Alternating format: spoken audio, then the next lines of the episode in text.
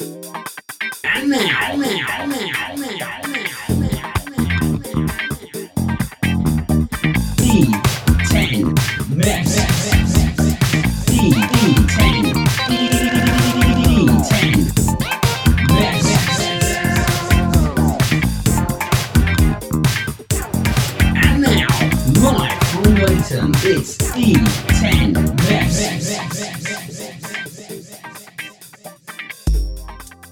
The pure exhilaration of the playoff semi final, there was quickly a realisation that Orient hadn't achieved anything quite yet. But honestly, the way this season had gone, it felt like this was all just meant to be, and was set up for a fairy tale ending at Wembley. One team stood in our way, a talented but not unbeatable Rotherham side managed by the pantomime villain of the lower leagues, Steve Evans. Fans queued around the corner at Brisbane Road for tickets, whilst players helped in the club shop, selling everything from flags to foam fingers. More than 24,000 O's fans walked down Wembley Way on the 25th of May 2014, full of excitement for this grand finale. The sun beat down on us as the teams emerged, and by the time it had set, we would know our fate. In this episode, we take you on a journey through that rollercoaster of a game that would prove to be so crucial for the future of Leyton Orient Football Club. From the people who were there, this is from Brunton Park to Wembley Way, the story of the 2013 14 season. Part 4 East London Grit.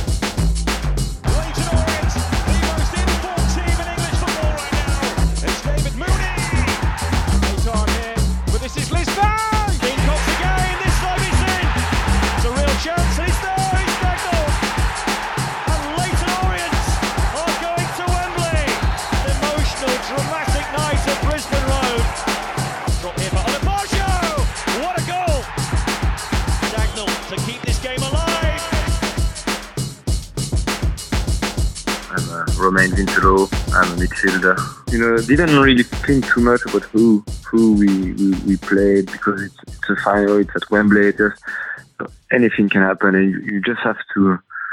You know, I remember just focusing uh, on on ourselves, on myself. Just like, oh, come on, let's let's make it a beautiful day. You know, trying to be really positive and uh, you know, trying to, to to look at the bigger picture. I think it's. Uh, thinking it's a massive, massive, um, you know, chance to play it, and uh, let's make everything we can just not to have uh, to have regrets and uh, and uh, yeah, to enjoy it, uh, to to be really positive rather than you know thinking like too much tactics or making yourself a bit too anxious. Like, I should do this, I should do that. No, you know, when you arrive in a at a final, it's because you deserve it. So you uh, just have to keep doing what you've been doing, and when you've been doing it for 46 and then 48 games, you don't have to think about it. It's it became natural. So I don't think you have to to think too much about tactics or anything. Just about like yeah, make sure you're in a good good mood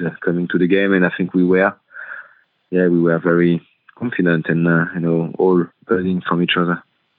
Johnny Davis, uh, media and communications manager. On the day of the game, I remember I just wanted to.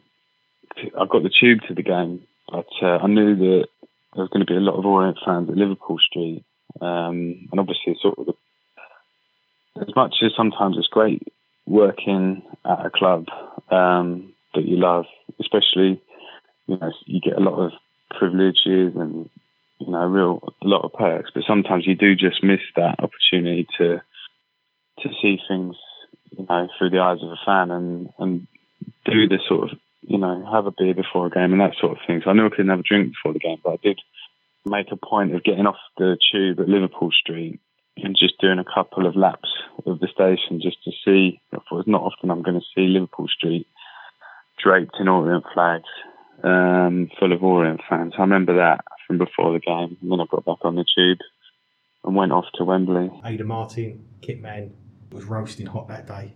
I remember speaking to Simon Grayson on the side of the pitch, who was a Preston manager at the time.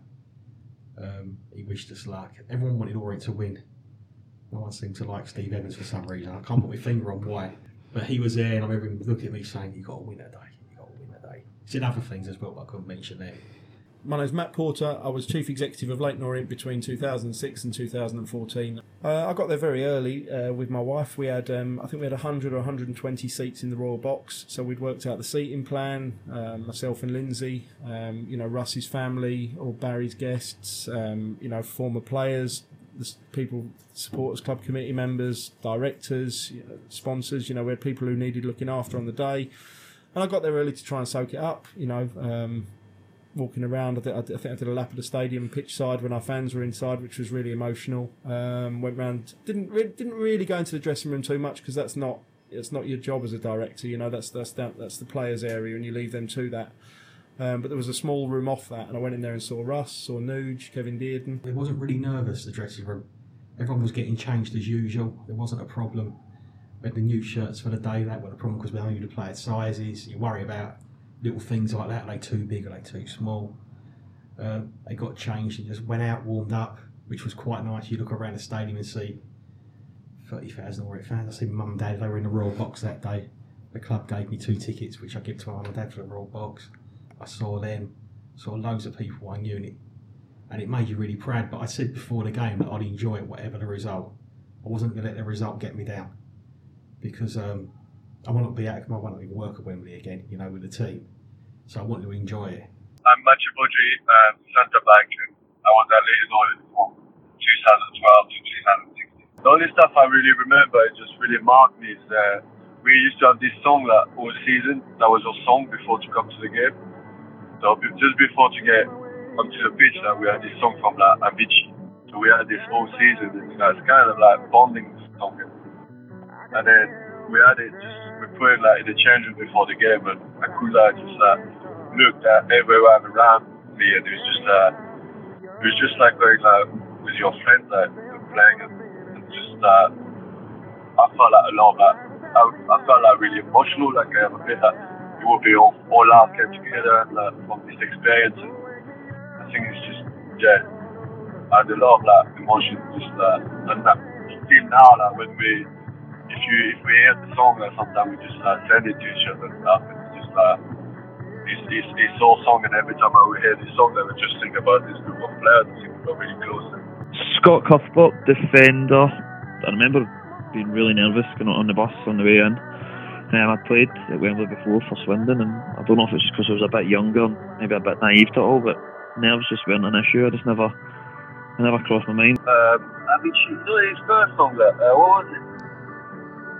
That, when he said, like, wake me up when it's so long. Oh yeah, Uh, yeah. Good song, isn't it? yeah. good I'm not sure about your You know, singing. I knew how big the game was. I knew how, I knew how much, how many tickets we'd sold, and and uh, obviously how much it meant to the the manager and well, obviously the players, but the manager and everyone involved. You can see people who are there just for the occasion, and they're coming up being really, really, over the top, nice and excited and stuff, and you, your stomach's doing somersaults, and you just kind of think, look, just leave me alone. You know, it's, just, it's not about you. This is about you know everything we've worked towards. So, um, it, it it was a very very tense day. All the preparation was done. All the talk had finished. Russell Slade, uncharacteristically suited, red and white tie, led out the same team that Orient had fielded for the majority of the season. They stood, lined up for the national anthem as the fans nervously fidgeted with excitement and nerves in equal measure. The stadium was a sea of red and white. Dean Cox, left midfield. So obviously get to Wembley was, uh, you know, a boyhood dream. It was something I never wished would, uh, wish, uh, thought would happen, and I just, you know, to this day, I, uh, you know, it's the proudest moment, and, and probably will be in, in my whole career. Kevin Dearden, goalkeeper coach and chief scout, Leyton Orient. We never really changed much because, you know, we played 4 4 2. That was our strength. And we we didn't really need to change change much. We didn't really. We knew what Rotherham were all about. You know what you're getting from a Steve Evans team. You're getting a direct team that doesn't stop, will never give up, will always keep going till the last minute um, will make it difficult for you. So, you know, we knew what we were getting, um, but we just really concentrated on us. It was about making sure we were ready, making sure we were relaxed enough to go and play, and making sure that, um, you know, we performed on the day. No, we were positive. We were positive. Um, the game plan was to start fast, um, get in their faces, keep it tight at the back, don't give anything away, and if we can nick anything on the break, then do. Rotherham kicked off in all grey, Orient in their traditional red and white. Both teams looked nervous and were obviously well matched as the opening half an hour was a cagey one.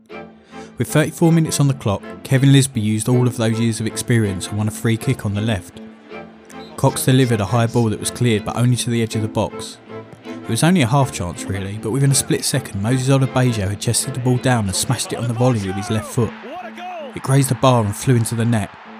Adam Collin in the Rotherham goal didn't see the ball until it was past him, looking back between the ball and the player in confusion as Moses ran away, shirt pulled off in bridal joy. Orient had taken the lead, but things were about to get a whole lot better. Just five minutes later, Odubajo had the ball in space down the right and fizzed it across the goal. It's a ball you see every week that's so inviting but takes everyone by surprise and usually skids off for a throw in. But not today. Dean Cox had timed his run perfectly and encapsulating the telepathy that the team seemed to have that year, arrived at the far post, completely unmarked, to tap home. As he whirled away, an almost pained look of pure joy strained on his face. Every Orient fan in the ground grabbed whoever was closest to them and jumped up and down. Half time, 2 0 up. It all seemed too good to be true, and despite this being Orient who always managed to find a way to mess things up, the reality was that we were just 45 minutes from the championship. I'm Dave Victor, and uh, thanks to Johnny Davis, I'm also known as Dulcet Dave via my Twitter handle.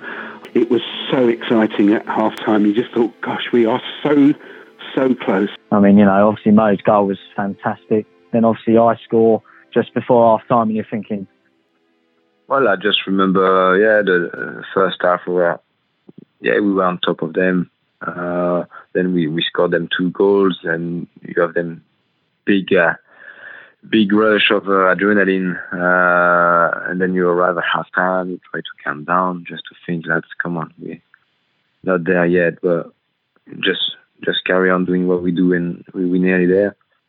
Um, you try to calm yourself, to and try to think about about the game as it was uh, as if it was zero zero. Try to make sure that you know we we all take a good break at half time. So yeah, there was certainly quite a lot of nerves, and but then we started the game and, and we went two 0 up, and it was weird. It was all like a kind of whirlwind, to be honest. We went into half time two 0 up, thinking what's just happened here.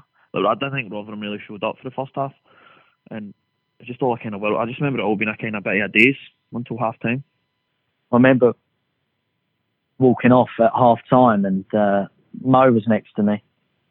And uh, he said, Come on, Coxie, 45 minutes, championship. And you're thinking, "Car, we're nearly there, you know? You're thinking, 45 minutes, keep it tight. We were creating chances. If we got the next goal, the game was over. You know, you got in the dressing room, Russell drilled us again.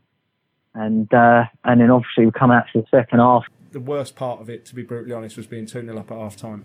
Uh, and, uh, you know, because people are jumping around and thinking we'd won, and you think, like, don't do this, just don't do this. I remember actually everyone coming up to me at half time going, "Oh, you, you know, you've done it, you've done it." Da, da, da, da, da. I remember just thinking, like, "Oh no, you don't, you don't know Orient if you think that we've we've done it." And I was very, very cautious and made a point of not having any sort of conversations um, like that. So first half went went really well, didn't it? Look at the scoreboard, you're 2 0 up at half time. Um, we got into the dressing room. Russ calmed the players down as usual. And you knew you knew what the team talk was going to be. It's a simple team talk for a manager. And it's the usual one. Excellent first half. Um, but the next goal will be the most, it's the same thing. The next goal the most important goal. And you knew if Rotherham got a goal back early, they'd, they'd, have, they'd have their tails up. And we weren't ones for panicking, but we know after the game, Clark, Nathan Clark had an ankle injury, which I think he got in the first half, which no one really knew about. But everyone was playing as they could. Coxie weren't great at half time. He um, he came off just after the second half start, which was a big miss. I think Moons and Lisbie came off as well, if I remember rightly. You can't you can't uh, stop thinking like, oh, you're really close, like two 0 half time. Obviously, you know there's still work to be done, but you're in a great position. They say 2 0 was a dangerous lead, and as the second half kicked off, everyone knew that the next goal was going to be crucial. If Orient got it, it was game over. A Rotherham goal changed all of the momentum, and within five minutes, something strange happened. Rotherham got four or five free kicks, all just outside the Orient box, within a couple of minutes of each other. There's a there's a feeling that will never leave us as a staff that the referee was was affected in that game by Steve Evans at half time. Um, because him and his assistant Paul Raynor absolutely berated him all the way down the tunnel, all the way into the dressing room, outside of the dressing room, so much so that Raynor was sent to the stands for the second half. And they got into the referee's head that that he was he was all for Orient and he wasn't giving them anything and they didn't get anything.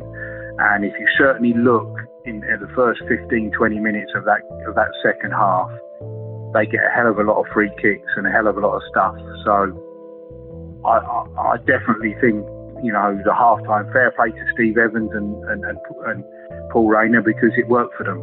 But that that for me was a big turning point at halftime. I think the referee was definitely affected by by Evans and Raynor at halftime. Look, he's renowned for it. He's still doing it now, Steve Evans, and you know it, it works for him because referees seem to seem to be scared of him or or, or let him or, or seem to let him get away with murder.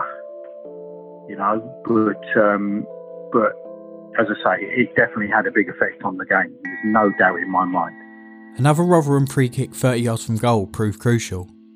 As the ball floated in, there's a split second where Orient goalkeeper Jamie Jones is stuck on his line, and then he comes out, led by his right fist in front of him.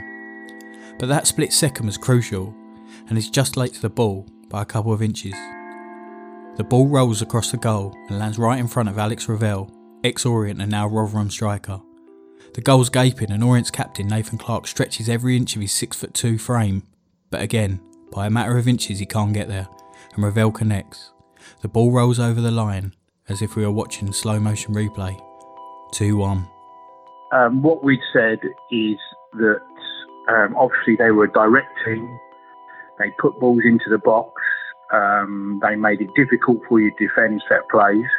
So we'd worked on, you know, through the week, working on defending set plays, defending balls into the box, and we asked Jamie to be positive in coming for stuff, but making right decisions. Um, and I think Jamie comes for the cross, and I don't quite think it's the right decision for him to come. He should have stayed stayed at home, and you know, unfortunately, they score from that. I remember we never dealt with the cross right, and it just kind of felt it is. And Revs tapped in the first, if I'm not mistaken. I've not, I've not watched the game back. Never watched the game back. I think Jonesy, you know, should have just come out and called that really, and uh, he could have just sat on it for a little bit and then booed it up the field. But you know, he'd been fantastic that season, and uh, it's just a shame that couldn't couldn't, couldn't, couldn't uh, sort of pick up that cross. Obviously, it just dropped, and uh, they finished it off. Just five minutes after the equaliser, Ben Pringle fires a long, hopeful ball upfield that's won in the air by Orient defender Nathan Clark. As the ball comes down, Alex Revell runs onto it, controlling it with his knee. 30 yards, maybe even further from goal, it comes down slightly awkwardly, but Revell's right boot swings at it and connects. To be honest with you, I just, I just, for some reason, it just bounced, and I thought, I know.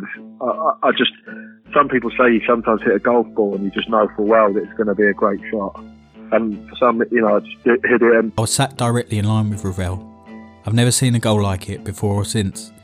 It looped high into the air as Jamie Jones, obviously caught unawares, stumbled backwards as it flew powerfully towards him. I don't remember looking, to be honest with you, but since obviously looking back, I do look um, because it happens. Everything so happens that quick, so it's more instinctive. Because I just thought, at the end of the day, what's the worst that can happen? I'm going to get a new if it goes wide. Like, you know, it, doesn't matter. And at the time, I just thought, right, hit it. As soon as Revell hit it, you knew it was in. Jones throws up a left hand, but it flies over him and bounces a yard over the line and into the roof of the net. Everyone around me was silent. What a goal by Alex Revell. Leyton Orient scored twice in five minutes in the first half. Alex Revell and Rotherham. Saw him obviously at the time off his line and just just hoped that it dipped, and you know, obviously, it, and it did. So um, I kind of knew it was in straight away. Um, as soon as I saw it in the air. So um, at the time, like I said, you know, uh, it was it was just instinctive, really.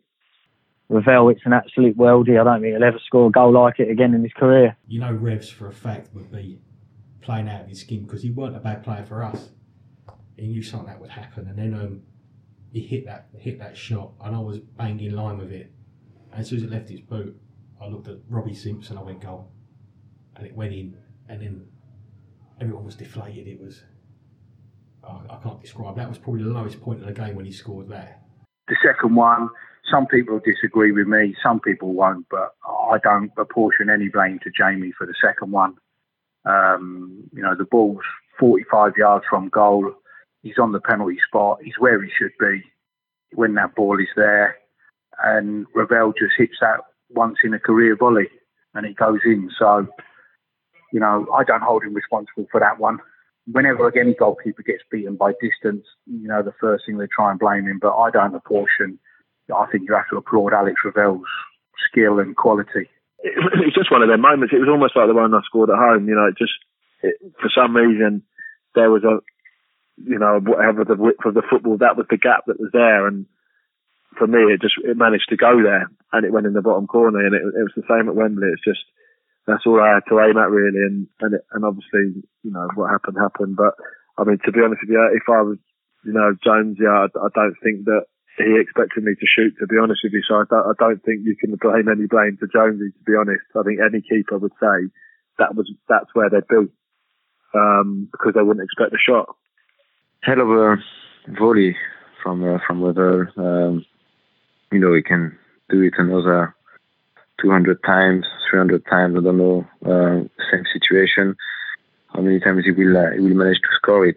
Uh, I'm not saying he's a bad player. I really like him as a as a guy and as a player. But I mean, anyone in that position uh, would struggle to, to, to repeat that. But you know, he did it on the on the right there. It was a special, special goal. One I didn't think he had in him. I, I remember, you know, even at two two, we were still like, you know, keeping the ball, trying to find solution, being patient. I think we were mature with uh, with the ball, uh, even going through uh, extra time. I think we really had the more possession and we were, using the ball well. Just we couldn't find this that little spark. Uh, maybe we were starting to be tired as well. You know, in the final pass, the final, you know, the the, the, the final shot, uh, the final situation, we didn't put ourselves there. Um, but we thought we were mature, and uh, I thought it was just a question of time for us to to, to score that uh, that third goal uh, because we we were I think we were in a better you know better form. Uh, I think we were fitter because we we looked fresher than them, but you know it didn't happen like that. The second half hurt. It, it really did hurt. I've been thinking so many times about it. There's, no, we didn't do anything wrong. We were not sleeping or just thinking we were already there. It's not that at all. It's been hard to take because it, I don't think we crumbled. Like, it's not like we didn't play at all like second half. I think the the goal that they scored never scored again a goal like this in his life. I think. After getting it back to 2 2, Rotherham should have been in the ascendancy, and Orient fans feared the worst. But credit to the team, like every other game that season, they battled and fought, and actually had the better of the closing half an hour.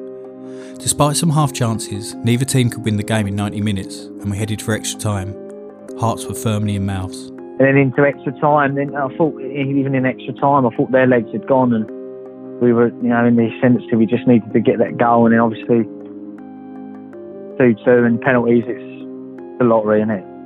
But it got to extra time, and they looked they looked knackered. Rotherham. We we were struggling, but we were quite a fit side. Lee, the fitness coach, really got them at it. You the pitch, you give him a few jelly babies and a few jaffa cakes, and no one looked like scoring apart, didn't he? Just before normal, before extra time. I'm sure um, Bats put a ball across the goal, which Baudry just missed. I think if we'd have scored that, that was it. It was game over. They weren't coming back. One of the biggest games in the club's history was going all the way. Penalty kicks. Nathan Clark won the toss and chose for them to be taken in front of the Orient end, and Rotherham were up first. My name's Chris Dagnall. I'm a forward. The time I found out about about taking the penalties when I heard Kevin Nugent come up to me, I think they had the first four sorted. And he said, um, "Do you have one? Want one?" I said, "Well, you know, I'll take one whenever you want me to. They went, you can have the next one, and the next one was the fifth penalty. I said, yeah, fine, if you want. I've, I've got no problem with that. So, but I found out, yeah, about five minutes before the actual penalty started that I was taking one. He got to pens. I was on the pitch with Nuge, who weren't great at remembering the players' numbers. You've got Tilda ref who's taking the penalties in what order. Um, and John Lundstram took one, didn't he? He scored first. He done really well for us that season, John Lundstram. Um, and then you got Baudry and Clarkey, um, Chris Dagnall, and you're thinking we're not, we're probably not the strongest we could have been now for pens after losing Moons and Lisbie. You know they would have taken two pens, but it's just how the game went. But um, I don't, I didn't even watch. I watched um, John Lundstram's penalty that he scored first. Jonesy saved their first penalty, I think, and I didn't see the rest, and I still haven't. Couldn't watch pens. It's a feeling of uselessness. You can't do nothing. You're just sitting there, your life in their hands, hoping that you come out the right side of it. Rotherham scored their first penalty, straight down the middle. Lloyd James smashed in Orient's first, top corner. And then Frecklington, one of Rotherham's star players this season, hits a powerful shot to Jones's left, but the Orient keeper had guessed right, diving early and low and palming the ball out. Mayhem behind the goal. After the heartbreak of being pegged back, we were in the lead again. Lundstram, a young loan player, scored the best penalty of the game, top corner, 2 1. We've practiced penalties um, all week, uh, or the 10 days or whatever it was between. We've practiced them nearly every day. Obviously, you've got the issue of who's going to be on the pitch and who's not going to be on the pitch at, at, at the end of extra time. That gives you an issue. There was a couple of our bars that would have taken penalties that I think Mooney was off the pitch and I think Lisbie was off the pitch who would have taken penalties. Um, so it maybe fell to a couple that, that wouldn't have taken. Um, but also, we've done all our research on their penalties. You know, we had a fair idea where they were going. Um, I'm not mistaken, I think Jamie only goes the wrong way once. Rotherham scored their third, and Captain Clark, who we would later find out had a knee injury that he'd picked up earlier in the game, didn't let that bother him and slotted home. Rotherham scored their fourth, and up stepped French centre back Matt Baudry. Score and we were one miss or one conversion away from the championship. Miss and things are all square with one to go.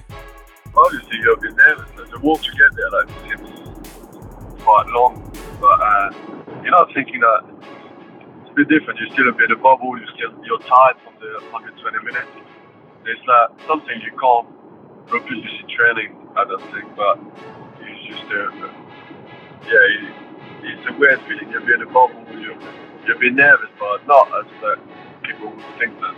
The problem I had is um, I can say no. Like, during the 10 days when we took like, the penalties, I was taking penalties the same size like, every day. So every day I was taking 10 side, 10 side, 10 side. And the goalkeepers knew, so I was trying to score with the knew. But then the, I was fourth, and the three first time, like, their goalkeeper just went proper early and he went the the side where I wanted to take. So I had to decide in my mind, like, man, to change side. And I was like, you can't change now. So I had to stick with it and I think it played a bit in my mind and, and happened what happened. Once again, the keeper went to his left, and the ball hit him, rolling out as Baudry held his head in his hands. Rotherham converted, and now all of a sudden, from being in the lead, it was down to mid season signing Chris Dagnall to keep us in the game. A miss, and it was all over. Yeah, I was always trying to myself 100%. You know, I still remember it. Used to, remember the keeper diving to his left four times in the throw. So I thought, you know, he just, I thought just stick it to the side he hasn't been diving. You know, hopefully he carries on doing the same. Dagnall walked from the halfway line, dribbling the ball to the spot and placing it down as the Rotherham keeper Adam Collins to two yards of his line, hands on hips, staring at the Orient striker. He moves back as Dagnall, vein bulging in the side of his head, nervously looks towards the referee's whistle. You're making so many decisions in, in your head where you're going to put it, what you should do. And, you know, even when I'm watching the penalties, the emotions up and down because we scored the first two and they've missed one, I'm thinking, if it my penalty, I just need to score and we, we win. You know, and then but it, it felt like within an instant, it was the opposite way around. If we miss, you lose. So mean, notions were all over the place. So I just up and I thought, right, the keeper dive this side four times. I'm going to put the way. I watched through, um, you know, through my fingers. Um,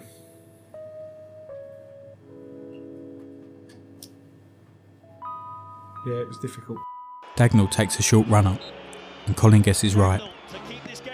Unfortunately for me, he changed his, changed his uh, mind and grab the way I put it. As the ball bounces away and the Rotherham players rush towards their keeper, bundling him to the floor, just 10 yards behind them, stood in the same place he struck that fateful penalty, Dagnall stares at the floor, shirt covering his nose and mouth. Some Orient fans just turned and left. Some kicked the chair in front, but I just stared. It was probably only 10 seconds, but it felt like hours. I wasn't watching anything on the pitch.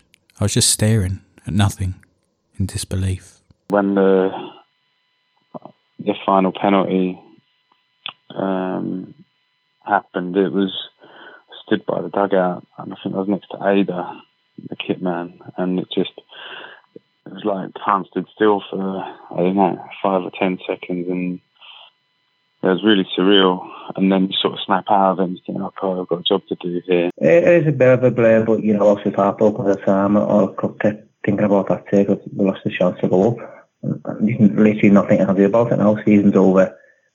And if I see all them running up celebrating, uh, just, there's nothing for me to do. Um, I just sort of sat there really, and then I just went back inside. I won't break it up. you know, it was just horrific. You, you cannot imagine it. It was more than losing a football match. It was losing five years worth of work. You know. I think it's the worst worst way to lose a football match. It must be. We've got to create a different way of finishing playoff finals and any finals. It's just the most cruelest way to lose your whole season, depending on a spot kick. Is well, it's sickening. Just to talk about it now, it's it's just uh, you know you worked all season for that moment to go up, and just wasn't ideal. It's something that that I haven't agreed with. I know it sounds might sound sour grapes now, but it's something that I haven't agreed with ever since the um, the playoff finals have been introduced. Because I think for for the whole season to be decided by one poor bloke taking a penalty is it, it's too much. And I know Matty Baudry well and Chris Dagnall well, and, and they'll carry it, they'll carry it with them for a long time because it was such a massive season, such a big season, and such an enjoyable season where where you know a lot of people made a lot of lifelong friendships, and you know for it to go down to one kick is is heartbreaking. The players at that time knew that I'd be devastated more than others because I was the only Orient fan in there. So they'd been coming over here since 1979 as a kid, and they they just apologised to me. I said, "I have to apologise to me. You've had the season of your lives. It's, it's difficult. You can't you can't say to someone unlucky. We've done all right. You don't say anything to them. We're leading anyway in the penalties, and I thought we're going to do this. We're going to do this, and then it was just heartbreaking watching their goalkeeper save the last two. Players and the staff picked themselves off the floor and clapped the fans as Rotherham went up the famous Wembley stairs to collect their trophy. Dean Cox, a hero all season long, cried his eyes out. Vincelot hit the ground over and over. Happy by Pharrell Williams rang in my ears as I turned to leave, not wanting to put myself through any more pain. I went. I just went back. I went back in as soon as the Rotherham players started climbing the steps. I just went back inside and I went in the toilets and just cried. And then um, you kind of sort of think. I, knew as well that obviously the takeover of the club was going through, and you sort of think, right, this is it now. It's, it's all come to an end. And um, yeah, I, I think I just went home. no, I didn't. I went down to see Russ, and we sat there and we had a beer, and we didn't say a word really. There was nothing to say. I remember him, he, he, he just said this is going to be hard to get over, and then that, that was almost it. Two 0 up and, and comfortably comfortably winning the game, and uh, to lose on penalties was a real sickness. Yeah, certainly. Orient was was probably my that's probably my worst experience as a as a footballer. Getting to Wembley and getting beat. There's nothing. There's not much worse. I was glad that it finished at Wembley. Uh, I think it would have been really, really hard if we hadn't have got to Wembley. I think that was why the victory at Peterborough was so important. You know, Wembley was the target, um, and after that, you couldn't have got closer than than Leyton Orient did. And um, we were talking about injuries, and you had players um, who'd given their all. There were players that clearly weren't hundred um, percent fit, and you know, gave their absolute all. Um, that included Dean Cox uh, uh, and, and, others. You just saw that their tanks were empty, and you, you know, you, you, left and you thought, well, at least we've been at Wembley. This is a day that the club will never forget. It's a, a, a day that the club would be proud of. And to be honest, leaving, and I left late because there was a lot of kit to um, pack away, and, and, you were thinking, we'll be all right next season. There, there was a, a squad to build on. How wrong could I be? I was, I was, I was devastated to be fair, because you could have got in the championship. Now we could have been there one season, two seasons, we could still be there now after five seasons. You just don't know. You don't know. Uh, just someone ripping out your heart and stamping on it. Just, I yeah, I just couldn't control it really. Quite an emotional bloke anyway. We were so geared up for it and we'd worked so hard. Um, yeah, it was soul destroying and, you know, it was, uh, it was just a terrible, terrible summer. And, you know, I remember um, falling into Russ's arms, in, walking into the tunnel, and just kept saying, sorry, Gaffer, sorry, Gaffer. Just, no, it's just, I mean, even now, you know, goosebumps. It's, you wouldn't wish that on anyone. It's, uh, like I said, a horrible, someone's got to win, obviously. Just a, just a horrible feeling. And just remember, yeah, just saying, sorry, Gaffer, I let you down we should have done it. Um, and then all the lads was coming in the dressing room, and you could hear a pin drop. No one said, nobody said a word, and uh, I don't think Russ really knew what to say, and he just he just said, "Get yourself off, lads." And Dino came in. I was quite I was close to Dino, and he put his arm around me and said, "Sorry, son," you know, because he knew. And I must admit that I nearly cried at that point.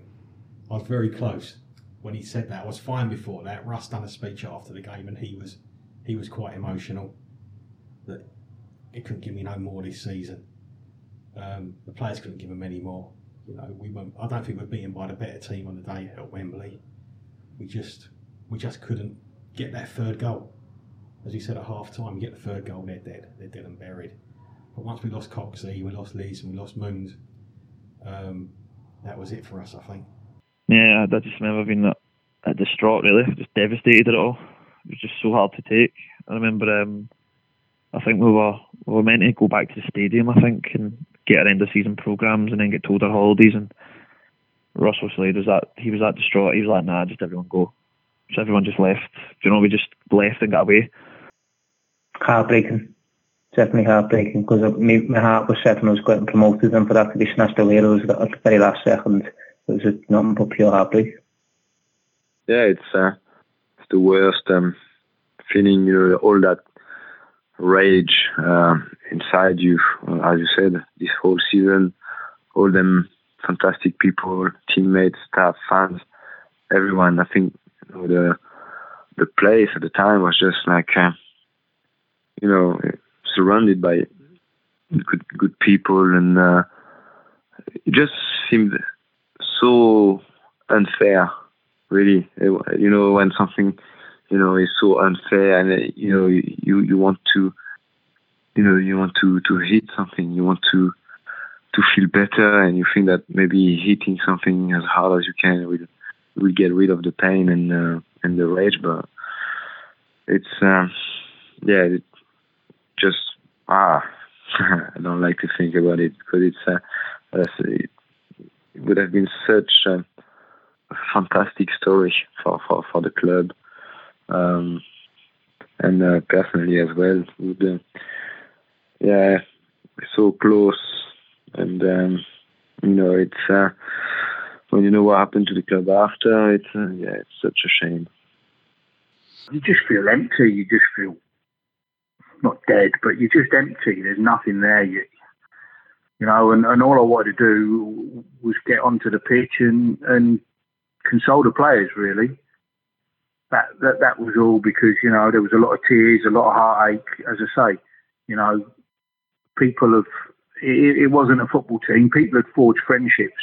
You know that that are still going now and will go on for a long time.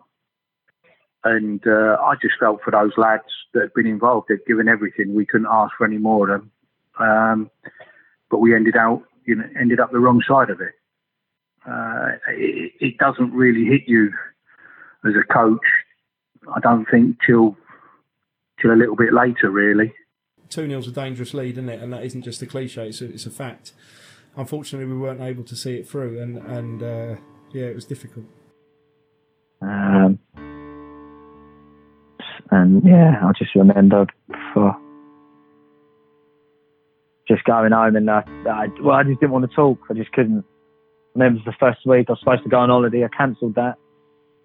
Couldn't go on holiday. Didn't feel right. Um, just didn't. Yeah, I, like, it's hard to talk about it now. Really, taking. Ta- I haven't really thought about it since. Well, for a while.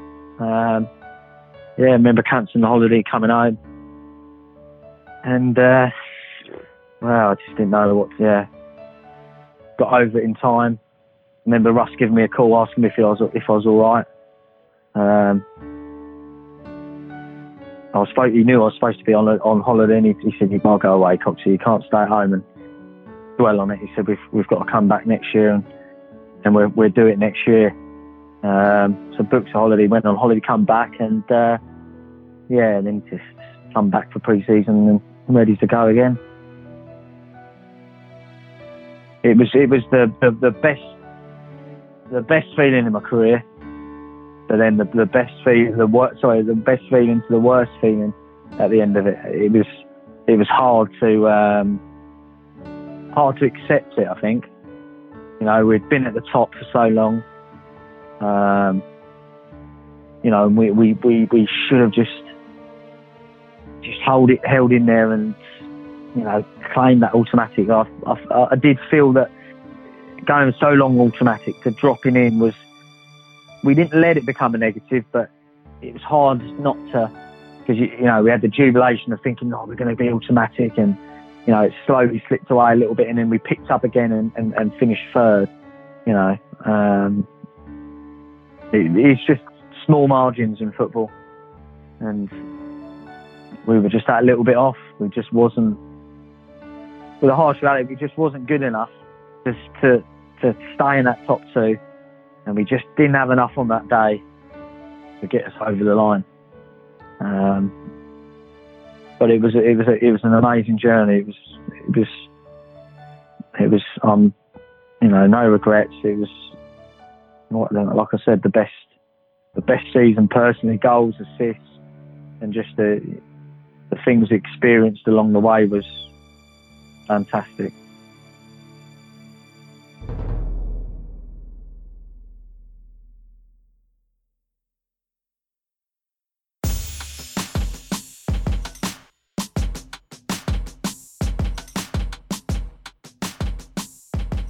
That season was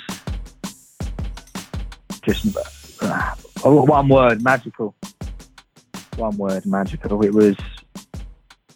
I don't ever think I, I, I'd love to, but recreate.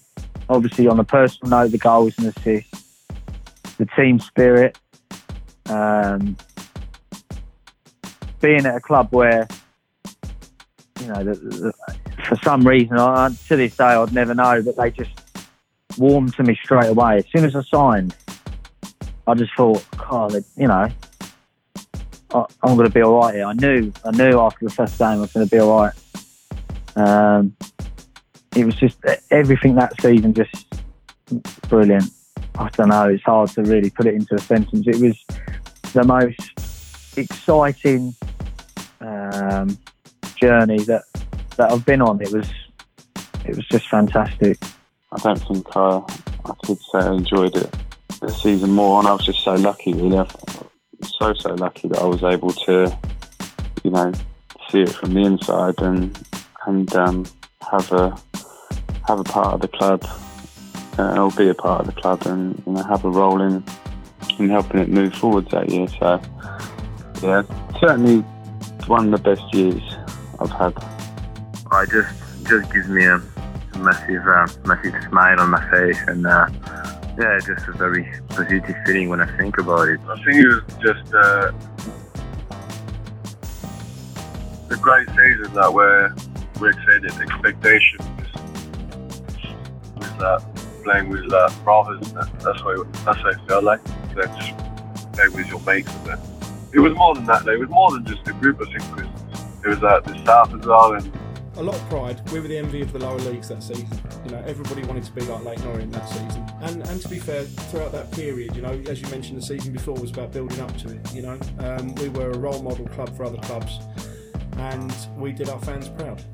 I think it's um, it's a time uh, where I think everybody um, everybody in the team um, was at the top of his uh, of his game, um, and the solidarity in the team made you staying uh, on top of the game because you didn't want to to disappoint your, your teammates and the manager.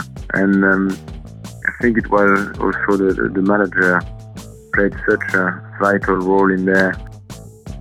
Yeah, as a group they were unbelievable to work with. I don't know how a group that's come close to that.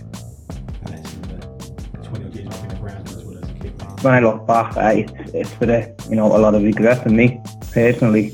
You know, after the, after the miss at Wembley, that's my my main thought when I think of that season. The one thing I the one other thing I'd take from it is I mate I, I started becoming really good friends with like a group of lads that I'm still friends with. So that's something I'd take with it. I'd say it was a perfect storm where, where by, by a combination of luck and dedication and ability, everything fell in, into the right place at the right time. I met a young mascot that uh, came up to the fifth floor to uh, say hello and to see the cameras and the, you know where you do the commentaries and everything. I was talking to his dad and I said, you know, when did you start watching the Orient? He said, well, he said, um, half time at Wembley, uh, Orient were 2 0 up, and he said, um, Dad, Orient are fantastic. I'm going to support the Orient. and he said to his son, It's not always like this, mate. And um, I think in the years that have followed, he, he understands what his dad meant. So, you know, it was highs and lows, but it, the highs were fantastic. You don't get that uh, every season, and I had that, yeah, once in France when we got promoted, um, and yeah, in Leyton with the with the fans, the, the the staff, the players, all that togetherness, that close with the fans. Uh, uh, you don't get that uh, anywhere else. Uh, I didn't anyway. It's uh, it's a it's a very special football club, Leyton Orient. It really is. It really is a special football club, and that's that's that's the highest highest you know thing I can say. It's, it's a special special football club, which you know I'll, I'll never forget my time. Will never. I'll take that to the grave with me, and I'll be proud. That year will be the proudest that I'll always remember. I'm about to have a baby daughter. and I'll get that DVD out and I'll show her. That's that's dad. That's the best season he had as a professional footballer. Little did we know that half time in the playoff final would be as good as it got for years to come. It was the start of our decline, and the nightmare we all went through in the following seasons began pretty much straight after the events at Wembley, documented here. But five years on, as I record this, Orient are on the brink of coming out of the other side of those dark years. I hope that this series documents the highs and lows of supporting Orient and bookends a period in time that we will all never forget. I wanted to thank Dave Victor, Dean Cox, Romain Vincelot, Kevin Dearden, Matt Porter, Matt Baudry, Scott Cuthbert, Chris Dagnall, and Ada Martin for taking the time out to talk to me. You are all Orient legends. A special thanks to Johnny Davis, who helped me with contacts and whose articles guided me through my memories. Also, a thanks to the club for helping me organise some of the interviews as well. I wanted to also thank my fellow E10 messers, Dave, Matt, and original member Ben, who I had the pleasure of experiencing this season with, and who I had constant fun with making the pod over the next few hazy, lazy, crazy years. Although they literally left all of the work to me on this, I felt their love and support with me at all times. Thanks also to Sally for her love and support and patience when I disappeared into my headphones most nights to do this. And finally, thanks to you guys, the fans and listeners of the podcast. In all honesty, the years that followed the playoff season were heartbreaking in so many ways. But being able to make ourselves and hopefully you guys laugh week in, week out with our awful singing and bad jokes, as well as meeting loads of new people via the podcast, made the whole thing a bit more bearable. This might be the end of E10 Mess, but it's been a hell of a journey. And one day, we may just come back. Back! Back! Bye!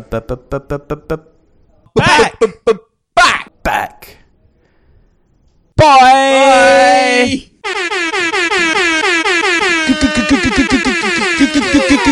Guys!